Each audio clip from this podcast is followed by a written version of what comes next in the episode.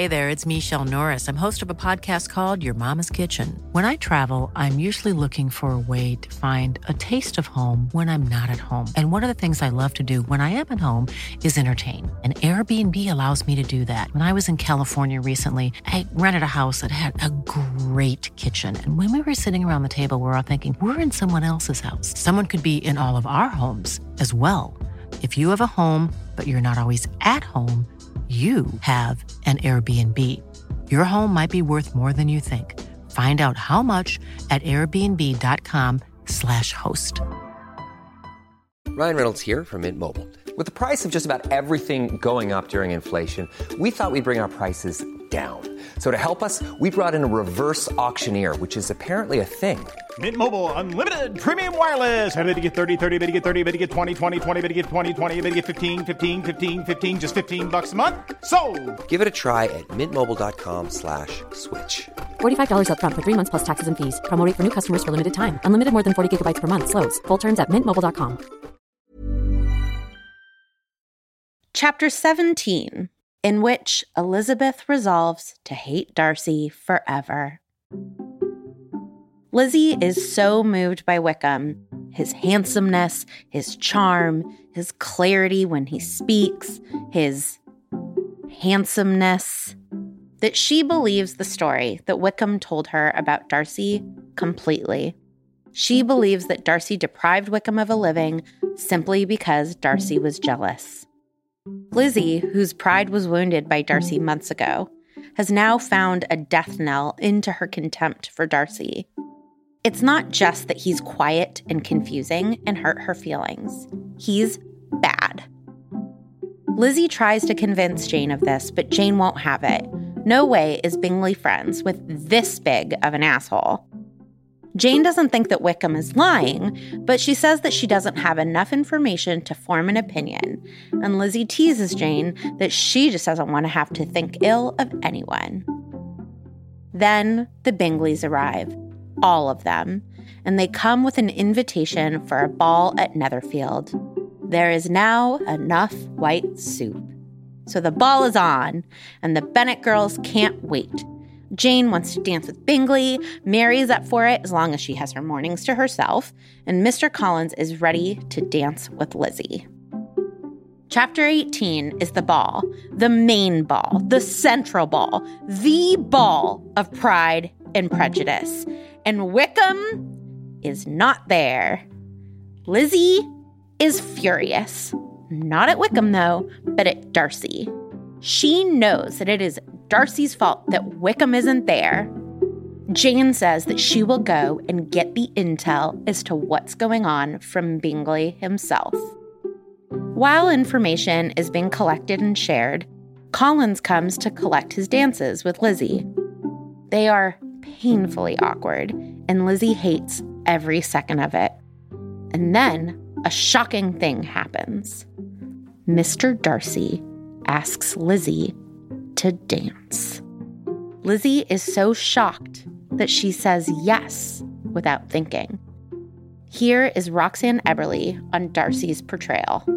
Well, I think we might want to go back to Jane Eyre, right? That Darcy, like Rochester, attracts Elizabeth in the way in which he is unavailable and mysterious. So I think very often, like now we approach Pride and Prejudice so much through Colin Firth's portrayal, in which his interest in Elizabeth is so evident.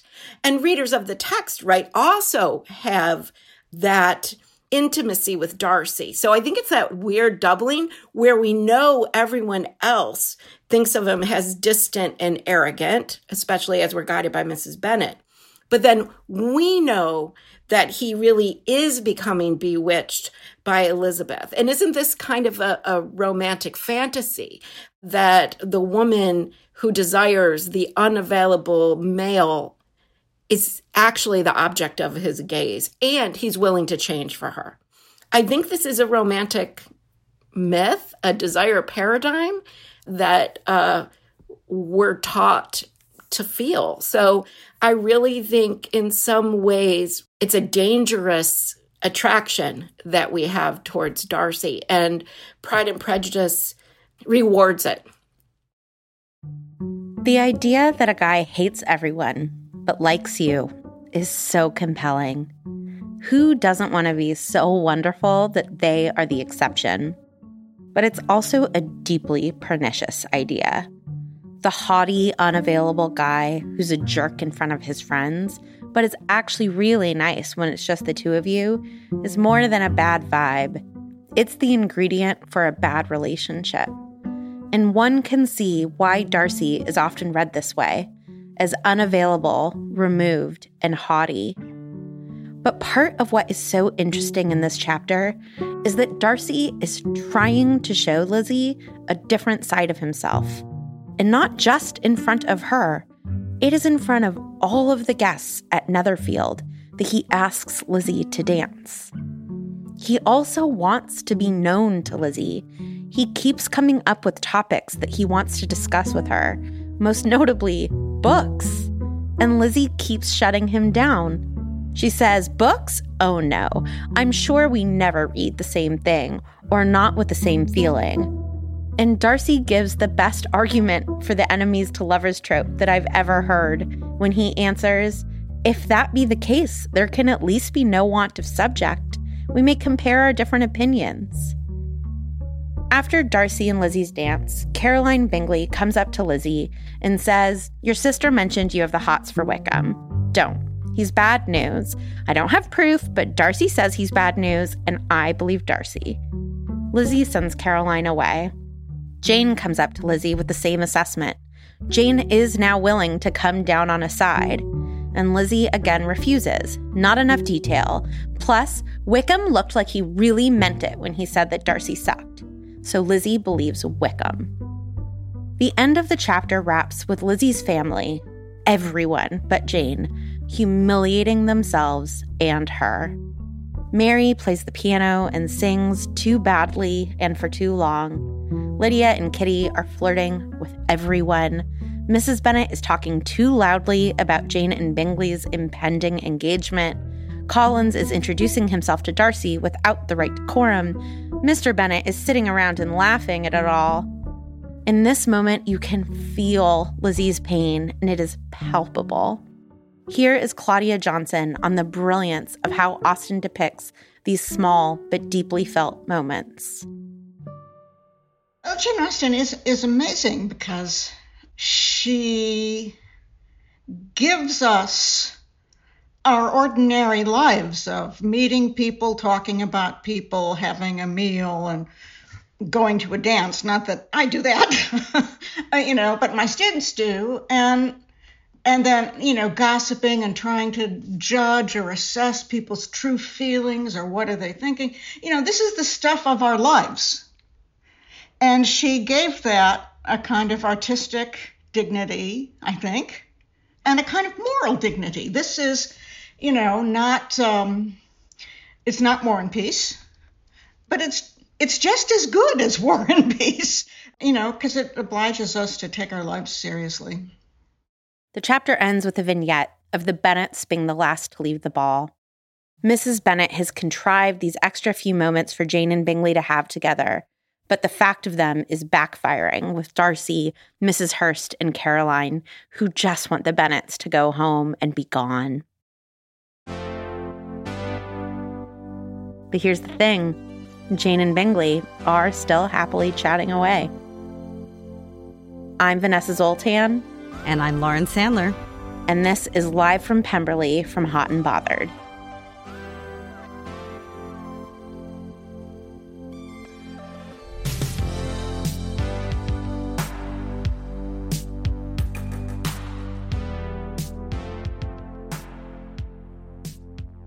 Lauren, we finally made it to the ball. The ball, the Pride and Prejudice ball, the Netherfield ball. and I had a ball at the ball. Did you have a ball at the ball? I had a ball at the ball. I mean, I was with you and Lizzie. How could I not have a ball at the ball? So, what do we need to know before we go to the ball? Okay. Before we go to the ball, we need to know what to do at a ball. Part of that, of course, is etiquette and decorum and how we dress, all these different things. But on top of that, we need to know how to dance. And not only do we need to know just like how to move our bodies to music, but we need to know how to do like a scotch reel. So, how would you learn how to do all of these incredibly elaborate steps? And they were elaborate. It's interesting to read some of the criticism of adaptations of Pride and Prejudice and its ilk. The dance steps are much slower and more relaxed and easy to do, often with couple dancing, with someone leading in the films. But in reality, in Austen's era, the balls that she went to and that her characters would attend, this is no partner dancing. So you're really on your own, facing off in these two lines against each other. There are these sets, and it's very quick footed, light footed, jaunty, energetic extremely elaborate choreography. And so how would you learn to do that? Well, if you were very wealthy, you could have a dance master come and tutor you from a very young age. You would start learning as a child how to dance. And you would have to have a really extensive repertoire because you wouldn't know what dance was going to be called. And there were many dances and new ones being developed all the time. If you lived in the countryside, say, and you were a little less wealthy, you might go to a dancing school where a dance master set something up for classes, and then you would go home and practice, practice, practice. And if you couldn't afford to do that, then you'd probably have a manual. So, with the advent of the printed word came not just the Bible, but a legion of dance literature, of booklets and extensive manuals that would have descriptions of dances. And around this era, notations in the French style of how you would move your arms and your feet. And you would study that as closely as you could and practice with your family in your parlor extensively. But of course, you're going to be much better at this if you've had a private tutor from childhood than if you're trying to follow a diagram with your sister in your living room. And so, even within ball choreography, you would have a class system where, of course, Darcy is surprisingly good at dancing and can choose whether or not to chat while he's doing it because he's likely been taught all of these steps from a young age. If you're someone like Collins, however, and you're just trying to figure it out on the sly right now because you've suddenly class jumped and here you are at Netherfield, of course, he's as awkward at doing this as he is at being in society. He has no idea what he's doing. He's falling over his feet. And so the pressure and the stakes and what all this represents, I mean, this is part of the the systematizing and maintenance of this incredibly rigorous class system that then perpetuates itself by having this be the courting ritual, essentially. I mean, this is what would happen before someone would technically court, but this is obviously where one would show up to fall in love or not. How did you know which dance was next? Was there like an announcement board? And could you be like, I actually don't know this one. Can we dance for the next? Can we do the next one?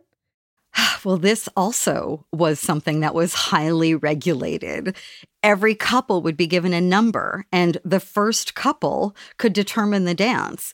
And if a couple didn't know the dance, then they would go to the bottom of the set and be the bottom couple. So so that you could watch it and like learn by the time it was your turn or just so you could be publicly denigrated. I don't know. It's like literally going to the bottom of the class. Maybe that was the idea. Maybe the idea was like watch and learn, but it definitely wasn't wow the suitors. That is so stressful. And this does explain simultaneously how these class structures were so firm and also why it's such a big deal to marry outside of your class. Like you wouldn't even know how to socialize together. It's not that you like wouldn't be in the same ballrooms, it's that you could be in the same room and not know how to act with one another. But Austen is also really interested in the moments in which these different classed people could in theory meet. And it's just so interesting because the classes are, you know, I, all upper class, but different kinds of upper class are intermingling in this ballroom in these chapters. But if they are to intermingle, it is always the higher class that has to reach out to the lower class, right? Darcy can come up and ask Lizzie to dance, but we watch Mr. Collins go up and try to talk to Darcy, and he just utterly humiliates himself. And at a ball, you couldn't speak to someone without an introduction. Someone Yeah. would need to be managing and regulating whether they thought even just speech between two people was appropriate. And the fact that Darcy is so clearly horrified when Collins disregards that because of his own perception of clergy as being the highest class of all. I mean, we see how real this is. Like, it's difficult to even be polite in these situations. Yeah, Lauren, that moment where Collins goes up to Darcy, the moment before is especially interesting to me. So he says to Lizzie, Oh my God, I've heard that my patroness, Lady Catherine de Bourgh, who I'm in love with, I've heard that her nephew is here and it's Mr. Darcy. I obviously have to go introduce myself. And Lizzie is like, Oh my God, please don't. He would find it really rude and like you shouldn't do it. And what Collins says is, Pardon me for neglecting to profit by your advice, which on every other subject shall be my constant guide. Though in the case before us, I consider myself more fitted by education and habitual study to decide on what is right than a young lady like yourself.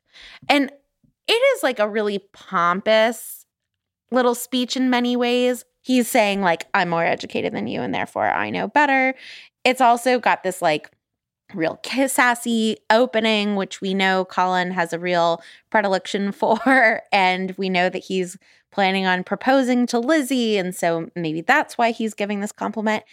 But I often find generous readings of Collins sort of hard to grasp. And I think that this is like a low hanging, a uh, generous reading of Collins.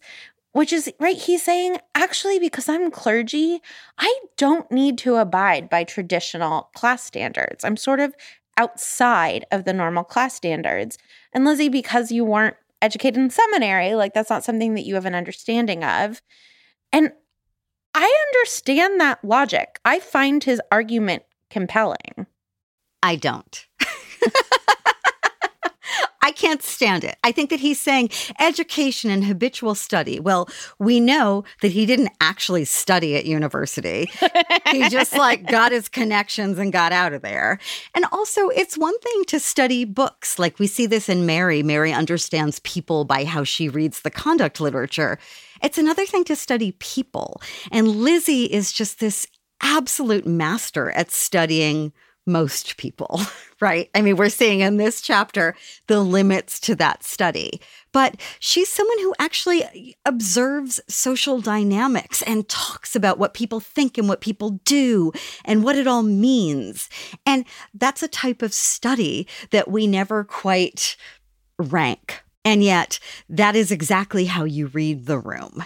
And she's basically saying, Collins, read the room, dude. Like, see where we're at here. And he can't see himself within any sort of social dynamic and has, you know, this combination of thick headedness and absolute certainty that he's right about things is just, I don't know, it's part of what makes him so awful, right? And this is him just completely stepping in it. And so I actually think that it's incredibly patronizing. And I think that it is Austen showing us that Lizzie's way of understanding things, as we heard in the introduction, that like this is the stuff of life. This isn't war and peace, but it is also war, right? And this is Lizzie's battlefield in many ways. Yes, you've totally convinced me about Collins. I would just say, though, that this is the chapter in which it becomes clear to me that Lizzie is not as good at reading the room as she thinks she is. Totally. She has decided that she is going to dig her heels in about Wickham. Darcy tells her not to. Jane tells her not to. Caroline tells her not to. And she's like, nope, nope, nope. He is handsome and you couldn't possibly express yourself so well if you were lying. And like, that's it. She will not hear anything else. I think Jane in this chapter shows us a different version of herself than the one that Lizzie shows us of Jane. Lizzie says in the previous chapter, Oh, Jane, you just never want to have a bad opinion about anyone. And Jane in this chapter goes up to Lizzie and is like, Nope, I've decided. My bad opinion is of Wickham. I believe Bingley and Darcy. And so again, we're showed that like Lizzie's perception is not correct. And then the biggest one is she is like, Darcy is haughty and is an asshole. And it's like, well, dude, he asked you to dance, which is not haughty because he previously thought that he would never dance with you. So that is like a lack of commitment to previous stubbornness. You're saying that he's so stubborn, he sticks to everything. He doesn't. Also, he is like bending over backwards to please you. She's like, Are we going to talk? And he's like, Great. You want to talk? What do you want to talk about? I will talk about anything you want to talk about. And Lizzie is just willfully putting blinders on to this Darcy thing, but also to all these other dynamics. And so I just think it's it's really interesting. I've always read this book as if almost as if the narrator and Lizzie are the same person. The like Lizzie's point of view is almost omniscient in my heart. And in this chapter, I was like, "Oh no, I am just falling for her prejudices." You know, it's the first use of the word prejudice in the book, I believe which I think is interesting. We've spent a lot of time on pride, and here we get prejudice. And we really see Lizzie is owning it, right? I mean, one of my favorite lines in, in this reading is that would be the greatest misfortune of all to find a man agreeable whom one is determined to hate. I am totally charmed by that line and I relate to it completely. but yeah. also, yes, absolutely. Like she determined from the second that she met Darcy, like, this guy's a jerk. Her mom determined it too. They both were like, no way. And that was that. And no matter how much he seems to be matching wits with her, no matter how much he seems to be, you know, warming up to her. I mean, in this dialogue, he even says, Do you want to talk about books? Do you want to disagree about books? I mean, how much catnip is that to whoever is reading this book? It's like Austen knew just what line to put in there to seduce us. But none of it is wearing Lizzie down because of her absolute commitment to what she determined about him in the beginning. And honestly, like you, I read this so often from Lizzie's perspective, where it's like I'm feeling that deliciousness and that frustration and that obstinacy in the exact same way. So I think that so many of us relate to Lizzie's prejudice. And because of that, it's hard to see it being revealed in here, even though she's signaling it with that word, even though Lizzie is telling us herself, I am totally prejudiced. And then basically accuses Darcy of being totally prejudiced. And he's like, hmm, I know that's what you think of me, but I don't think that we are quite the same in how you are determining this. I mean, I think that this is a great moment to look at this sentence that we want to look at closely because it's amazing. Lizzie says this to Darcy. She says it is particularly incumbent on those who never change their opinion to be secure of judging properly at first. And she is throwing Darcy's words back at him. She said, You said your good opinion once lost is lost forever. And I happen to know that your good opinion about Wickham was lost.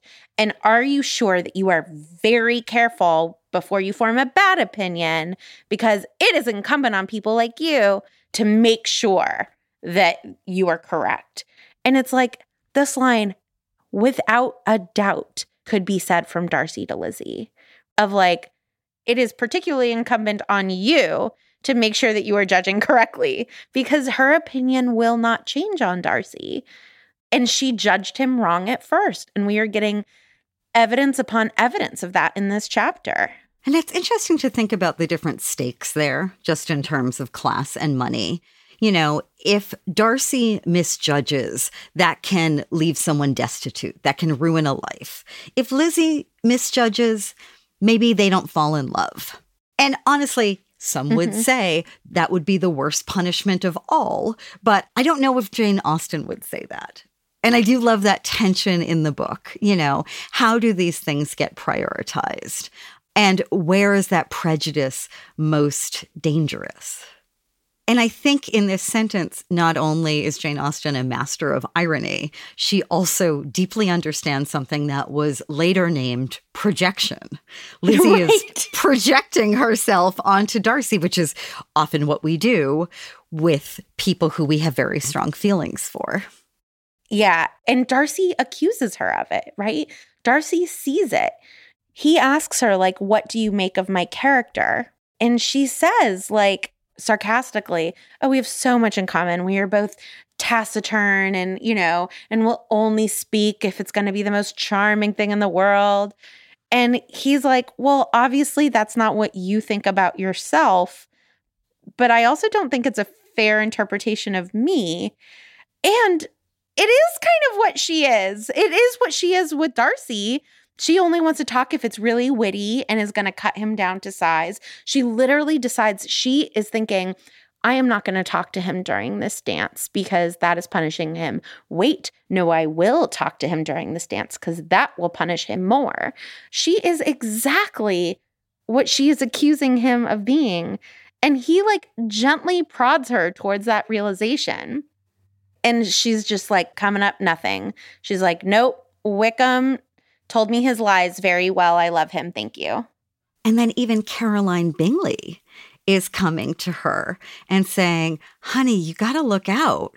And it's so perplexing because we've been given this version of Caroline, who, as you know, no fan of Caroline.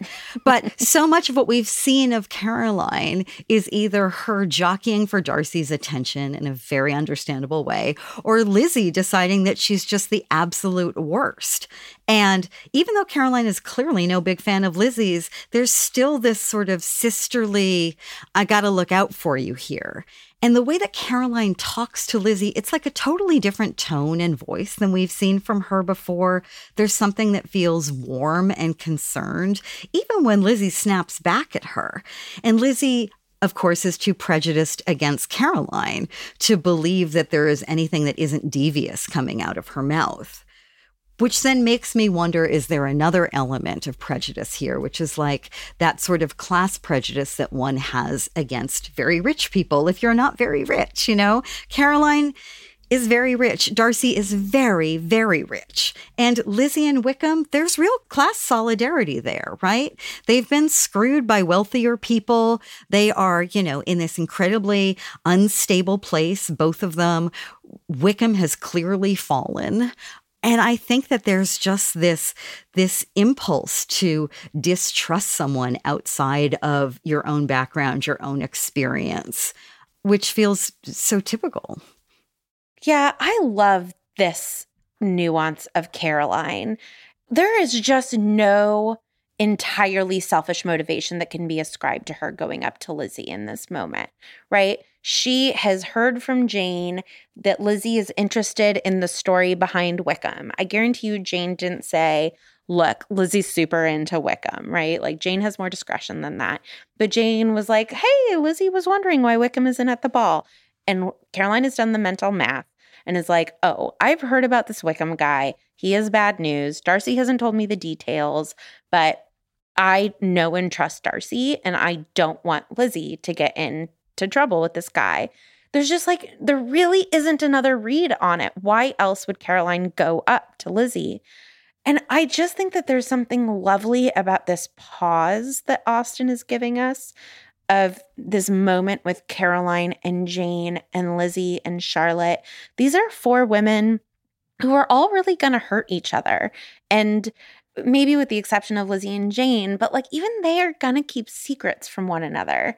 And Charlotte is gonna marry the guy that proposed to Lizzie, and Caroline is trying to prevent Lizzie from getting Darcy, and Lizzie's gonna steal Darcy from Caroline, right? Like there, there are going to be a lot of betrayals amongst these four women, and yet in this scene, there is the opposite of cattiness. There is like genuine sisterhood and well wishing.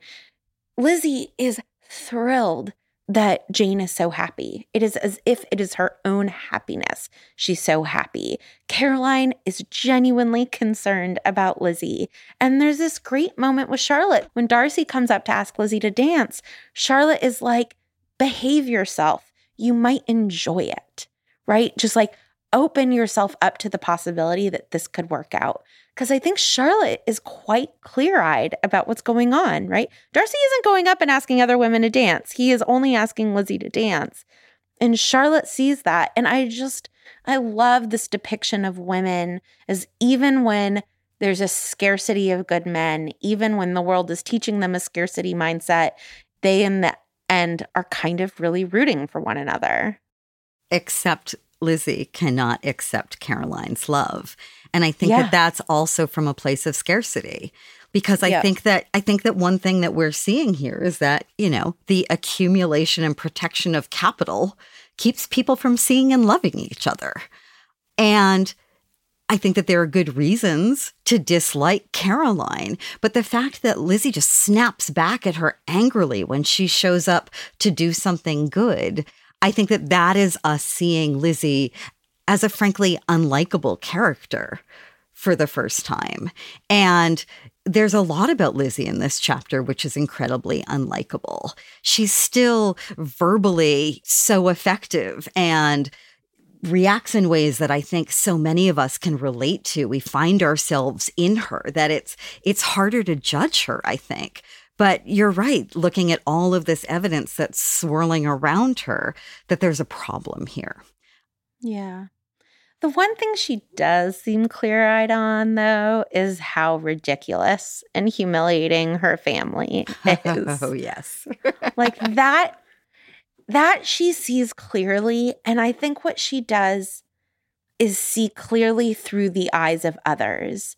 Like it doesn't bother her that Mary can't really play the piano or sing. And it doesn't bother her at home that her father just wants to laugh about Collins or that Kitty and Lydia are silly and that her mom is ridiculous. Like these are all things in the privacy of their home that she can live with. And I'm not even sure she super judges it at home, but she can see clearly that the rest of the room is responding poorly to it.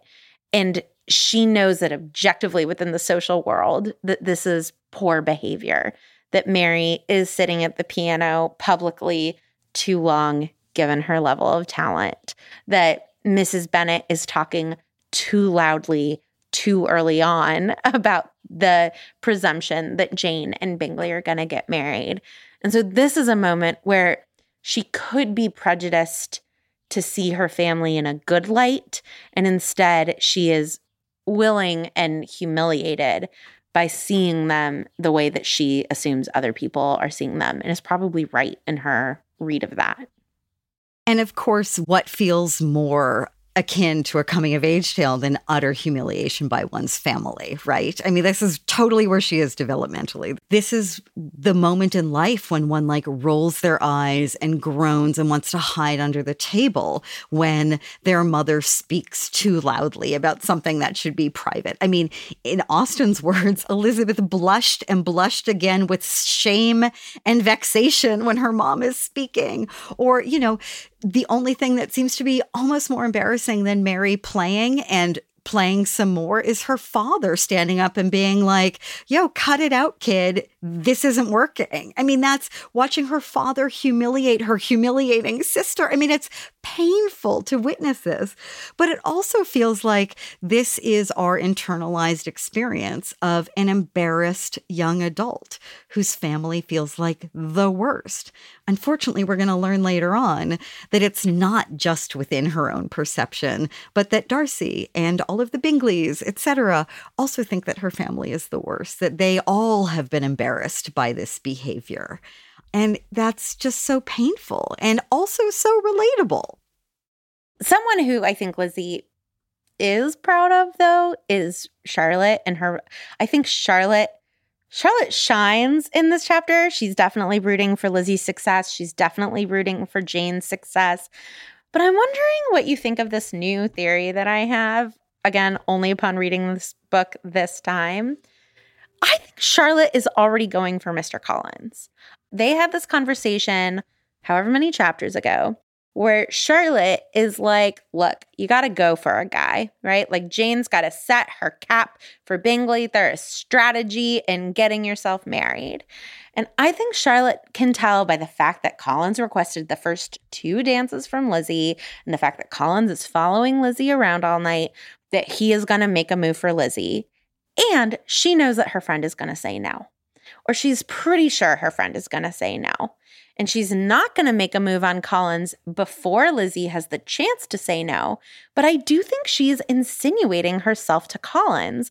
Lizzie, in one of her other, like, not seeing what's going on moments, is like, oh my God, thank God for Charlotte. She is so generously willing to talk to Collins when I don't want to talk to him anymore. Do you think that this is Charlotte, like, playing five dimensional chess? Totally. I mean, when I read that line that Miss Lucas often joined them and good naturedly engaged Mr. Collins's conversation to herself, I was like, look at that, Charlotte. Look at that. Way to go, Char.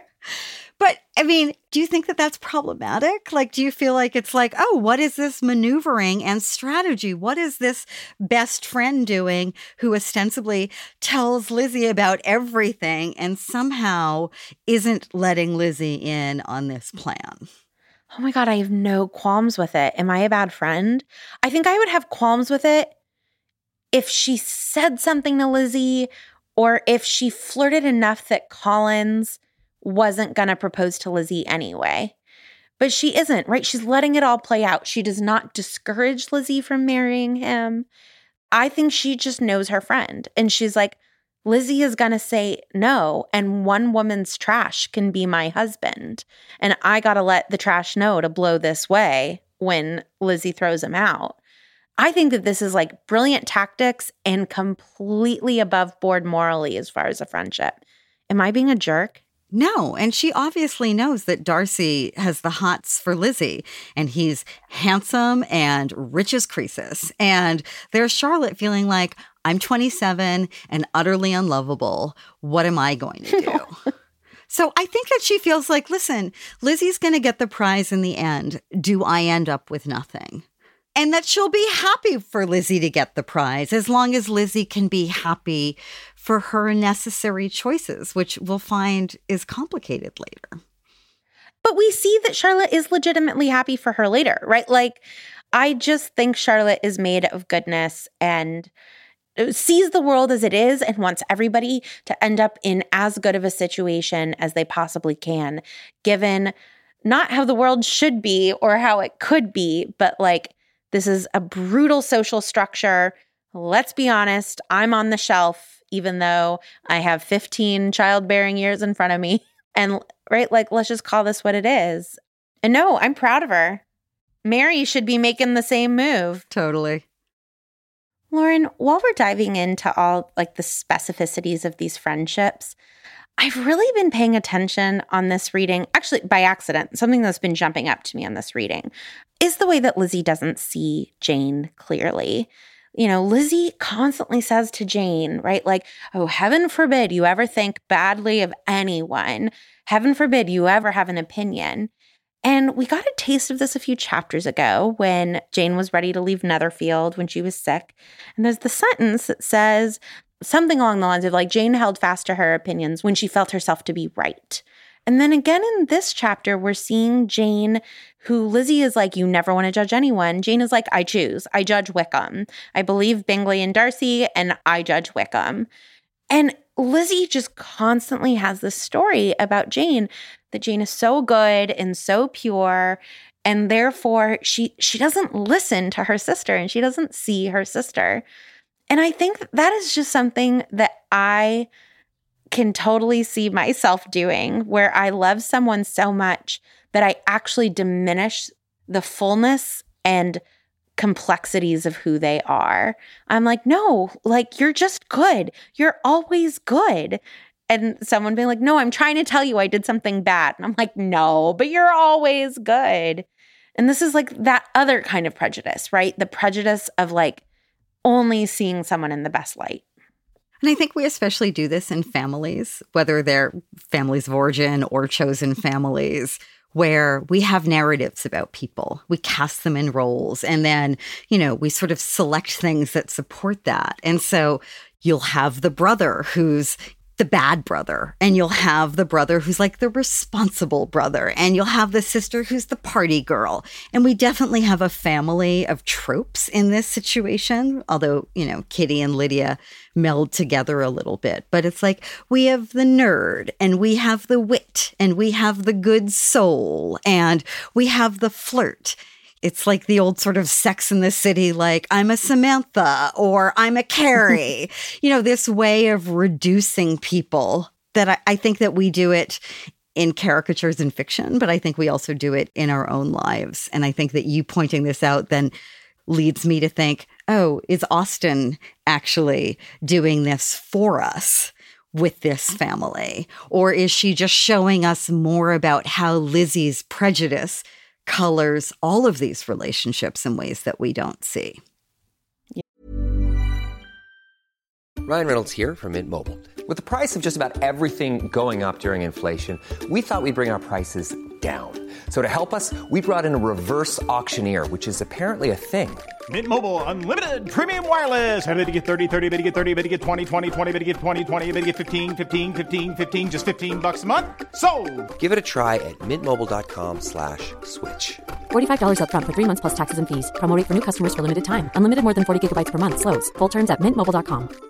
Ready to pop the question? The jewelers at BlueNile.com have got sparkle down to a science with beautiful lab-grown diamonds worthy of your most brilliant moments. Their lab-grown diamonds are independently graded and guaranteed identical to natural diamonds, and they're ready to ship to your door. Go to BlueNile.com and use promo code LISTEN to get $50 off your purchase of $500 or more. That's code LISTEN at BlueNile.com for $50 off. BlueNile.com code LISTEN. Yeah.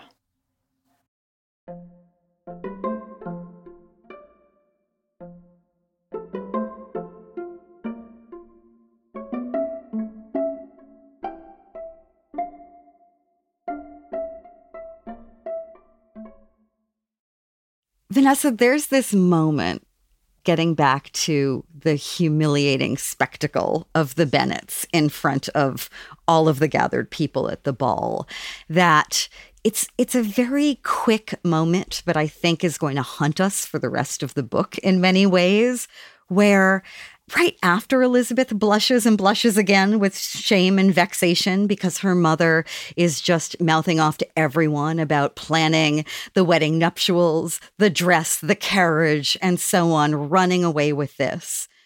Mr. Darcy is clearly standing listening to the whole thing. Lizzie says she's convinced that his attention was invariably fixed by Mrs. Bennet in this moment, right?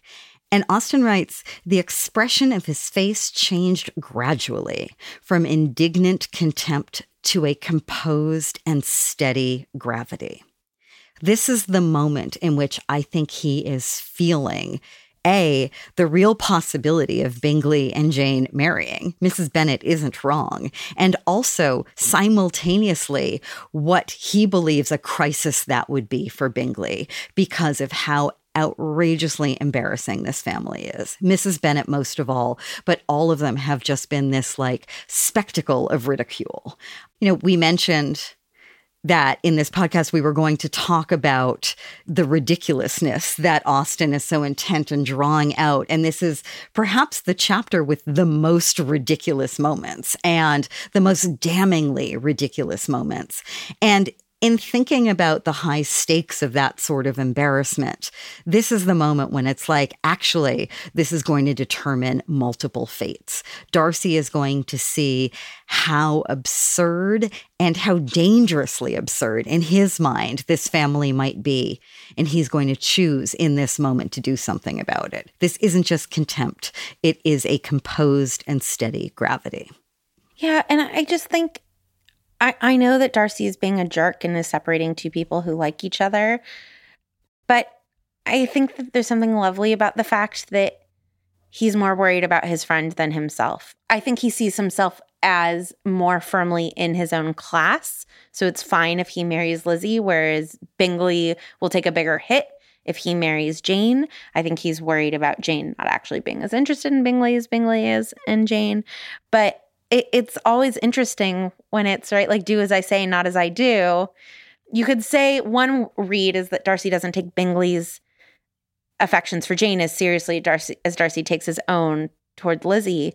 But I also think he's like, but I want better for you than this, Bingley. I don't want a conniving mother who's trying to win you for her daughter, right? Like I want something else for you. Whereas he's fine putting up with the humiliating family himself.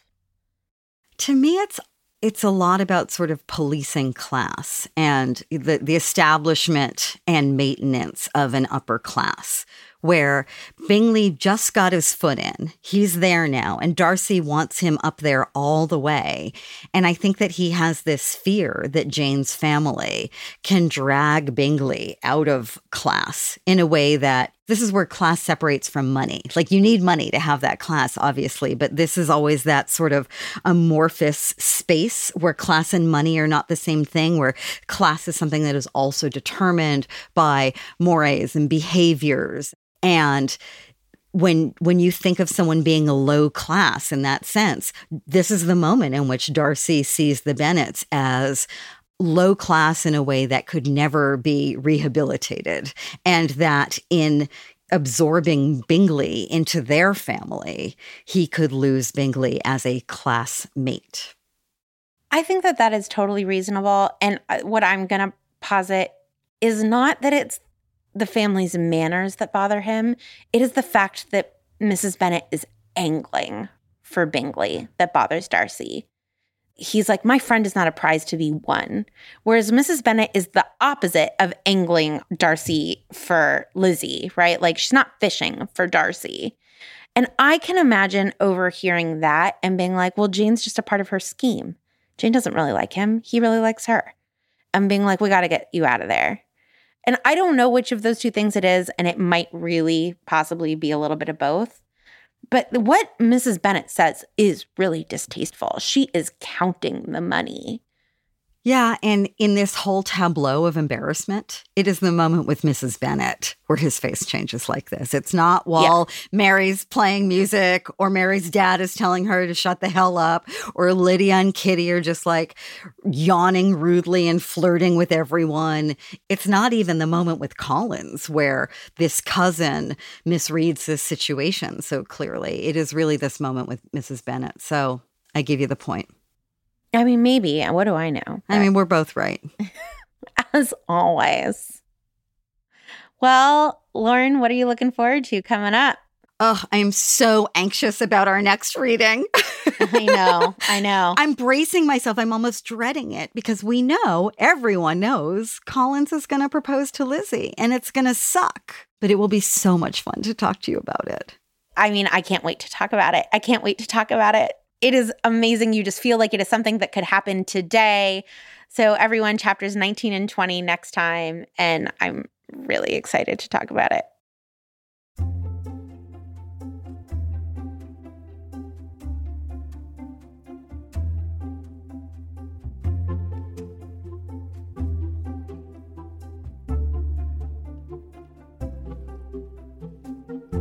So, thinking about this enemies to lovers trope, really has me thinking about whether you can actually have a loving, functional relationship that has begun in such a place of contempt.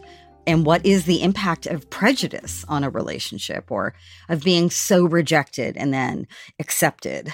And we wanted to think about this in terms of the dialogue between Lizzie and Darcy at the ball with a psychiatrist who could really help us see inside it. And I happen to know this incredible woman named Amanda Calhoun, who's a psychiatrist at Yale and whose public writings really consider the cost of prejudice. So let's get her on the phone.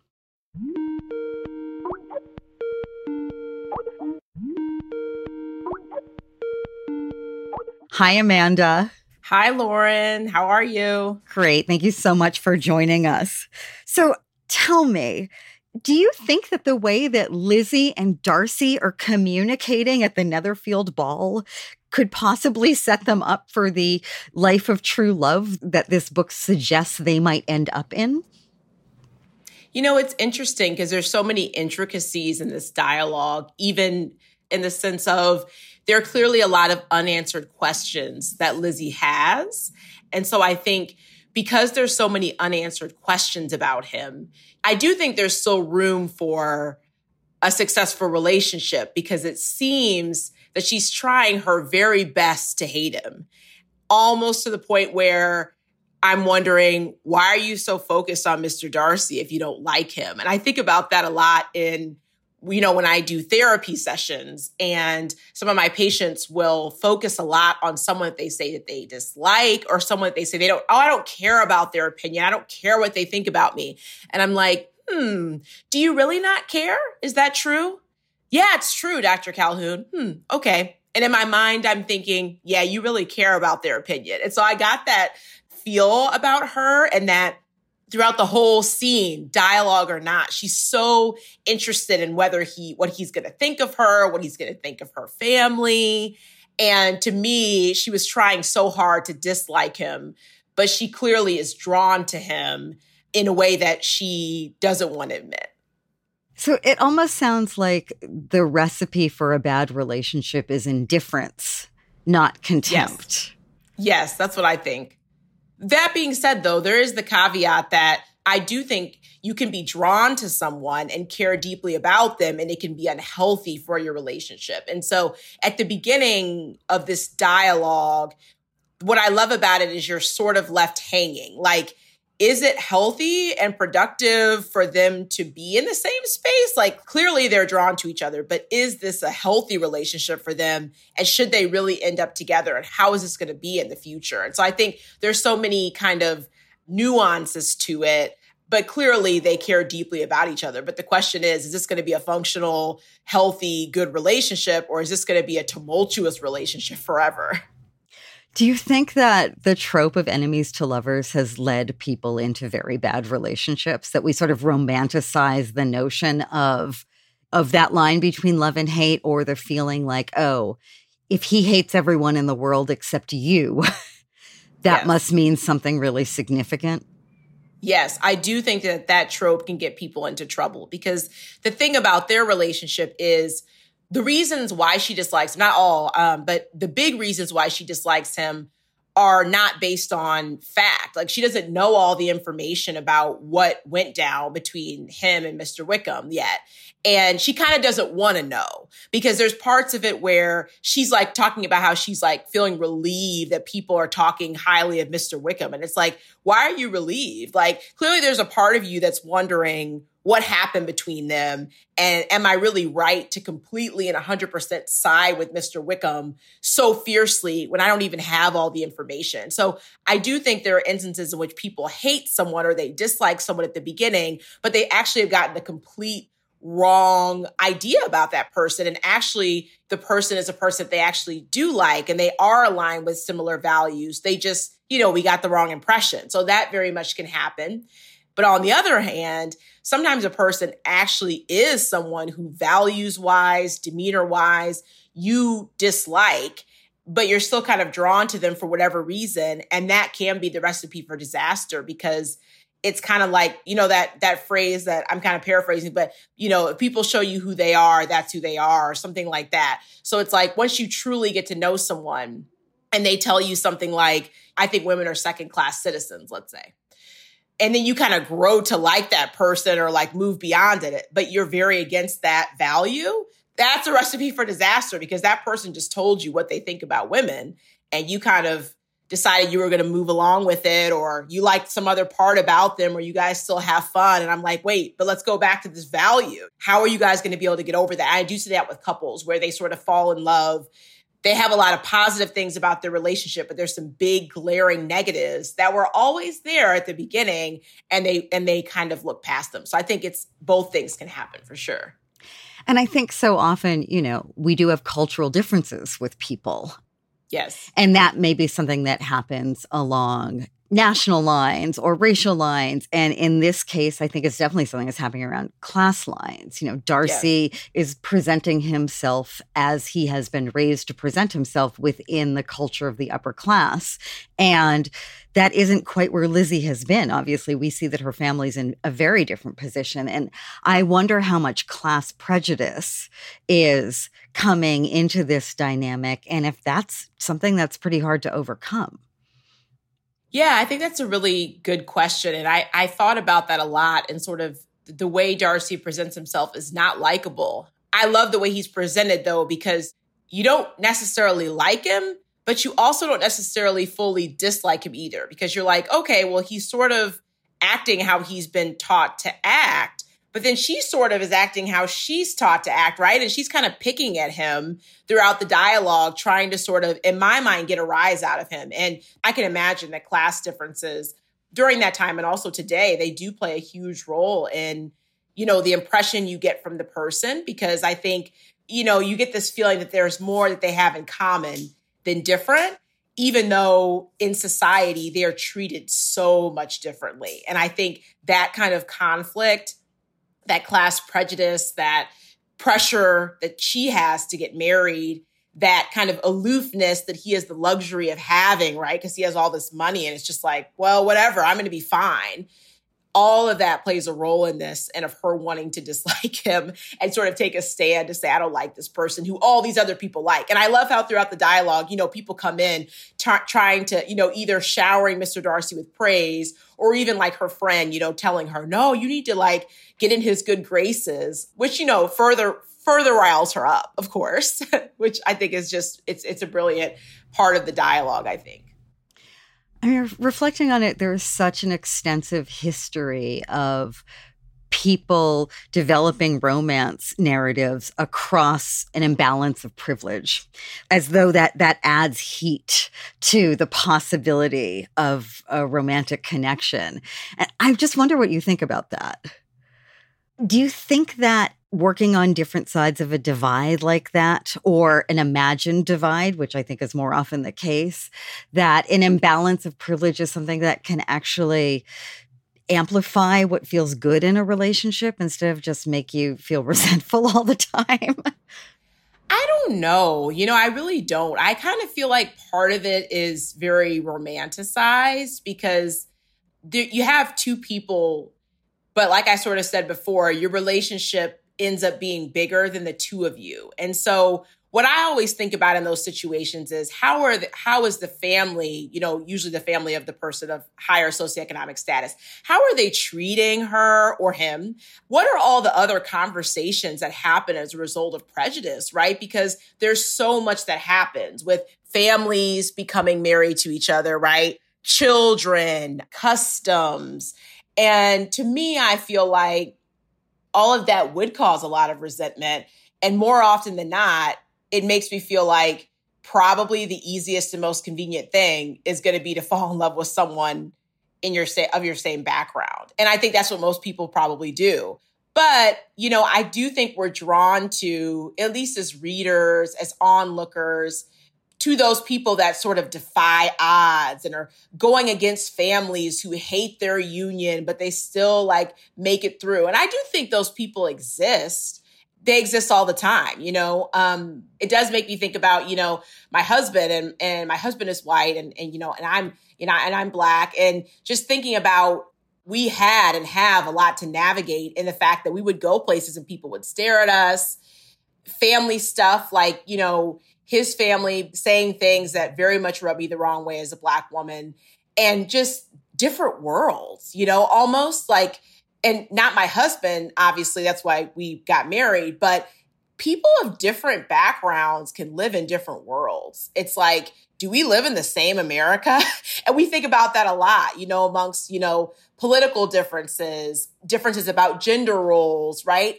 And it's really hard, I think, to overcome all the external pressure that goes into your relationships. When I think about Lizzie and Mr. Darcy, I do think their union is possible, but they don't live in a vacuum, right? If it was like the two of them and they were in a vacuum together, then then okay. but they have to deal with all this pressure that's coming from society. And I do think about how realistic that Lizzie would want to deal with that for the rest of her life. And maybe she would, but that takes a lot of strength from both people and honestly a lot of boundaries being set of okay we're not going to tolerate this behavior. Okay we're not going to be in this area where you're being talked down to. And i think about all those things that that have to happen. I do wonder is that a little bit more like romanticized? But at the same time i do think it can happen well, it's such a treat to get your perspective on this. And I could talk to you about it for ages. But as they say in your field, our time is up. I know. I'm so sad. We'll have to do some future ones. I would love it. Thank you so much for joining us. Thank you for having me. You've been listening to Live from Pemberley.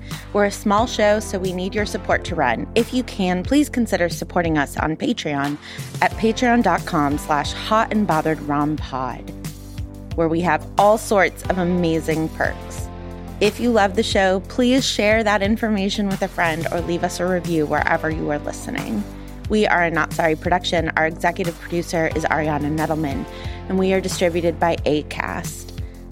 Thanks, as always, to our Jane level patrons Viscount Elise Kinagaratnam of Unicornia, Baroness Gretchen Sneegas of Breakfast Carbston, Knight Molly Reel of Worcestershire Sauce, the Countess of Kristen Hall, Dame Leah B. of Pickleshire, Dame Becky Boo of Tiaralandia, and Duchess Biddy Higgins of Bubble Bath.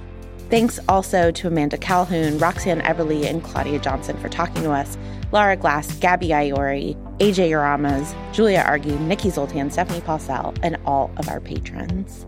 Thanks, everyone, and we'll talk to you in two weeks.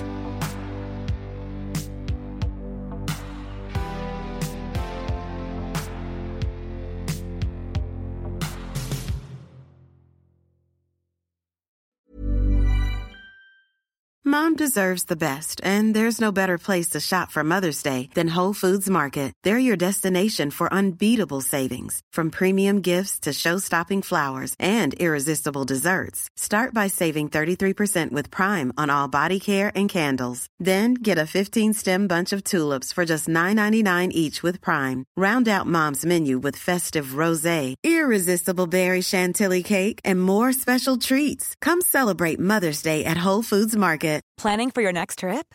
Elevate your travel style with Quince. Quince has all the jet setting essentials you'll want for your next getaway, like European linen, premium luggage options, buttery soft Italian leather bags, and so much more. And is all priced at 50 to 80% less than similar brands. Plus, Quince only works with factories that use safe and ethical manufacturing practices. Pack your bags with high-quality essentials you'll be wearing for vacations to come with Quince. Go to quince.com slash pack for free shipping and 365-day returns.